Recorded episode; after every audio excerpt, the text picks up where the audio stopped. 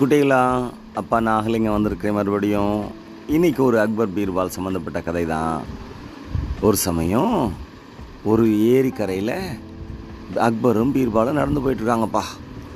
அப்போது அக்பர் என்ன பண்ணார் அந்த தண்ணியை போய் தொட்டு பார்த்தாரு. பயங்கர சில்லுன்னு இருந்தது. இந்த தண்ணியில் யாருமே ஒரு நாள் நைட்டு தங்க முடியாது. இருந்தால் அது பெரிய ஆச்சரியம் அப்படின்னு அக்பர் சொல்கிறார் அப்போ த இவர் பீர்பாலும் ஆமாம் கஷ்டம் தான். ஆனாலும் சில பேரால் முடியும் அப்படிங்கிறார். அப்படியா?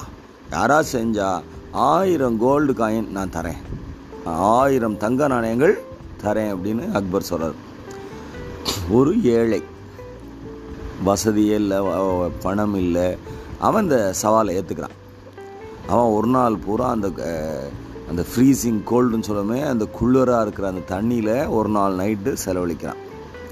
அடுத்த நாள் அவனை கோர்ட்டு கூட்டிகிட்டு போகிறாங்க ஆயிரம் தங்க நாணயம் கொடுக்கணும். ஆனால் அக்பர் கேட்குறாரு எப்படி உன்னால் ராத்திரி பூரா இருக்க முடிஞ்சது? ஒன்றும் இல்லை மகாராஜா எதுக்கு ஒரு லைட் தெரிஞ்சிருந்தது.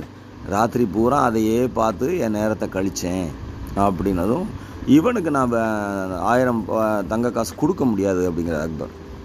ஏன்னா இவன் அந்த விளக்கை பார்த்தே உடம்ப சூடாக்கியிருக்கான். அதனால் அவனுக்கு கொடுக்க முடியாது அப்படின்னு சொல்கிறார் அவன் சுருண்டு விழுந்துட்டான். ஐயையோ ஒரு நாள் பூரா அந்த குளிர்ற தண்ணியில் இருந்து கடைசியில் அதுக்கு பரிசெல்லாம் போதே அப்படின்னு சுருண்டு விழுந்துட்டு போய் பீர்பாலை பார்க்குறான். ஐயோ மன்னர் இப்படி சொல்லிட்டாரு.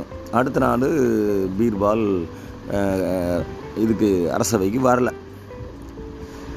அதுக்கு அடுத்த நாள் அரசவைக்கு முன்னாடி ஒரு பத்தடி உயரத்தில் ஒரு பானையை கட்டி தொங்க விட்டுருக்காரு. கீழே விறகு எரிஞ்சிட்ருக்கு. இவர் பக்கத்தில் உட்காந்துருக்காரு. என்ன பீர்பால் இப்படி உட்காந்துருக்குறீங்க? அப்படின்னு மன்னர் கேட்குறாரு ஒன்றும் இல்லை மகாராஜா நான் கிச்சடி சமைச்சிக்கிட்டு இருக்கேன் கிச்சடியா? ஆமாம் மண்பானையில் இருக்குது கீழே அடுப்பு இருக்குது அதனால் கிச்சடி சமைச்சிட்ருக்கேன்.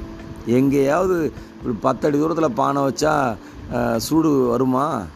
கிச்சடி சமைக்க முடியுமா? என்ன பேசுகிறீங்க அப்படின்னு அக்பர் கேட்குறாரு அப்போ பீர்பால் சொல்கிறாரு தூரத்தில் ஒரு விளக்கை பார்த்தே ஒரு ஏழையால் உடம்ப சூடாக்கிக்க முடியுதுன்னா இதுலேயும் கிச்சடி வேகும்ல அப்படின்னதும் மன்னருக்கு தன்னோட தவறு புரிஞ்சு அந்த ஏழை அழைத்து ஆயிரம் தங்க காசை கொடுக்குறாரு. மறுபடியும் இன்னொரு நாள் இன்னொரு கதையோட உங்களை வந்து அப்பா சந்திக்கிறேன். நன்றி வணக்கம்.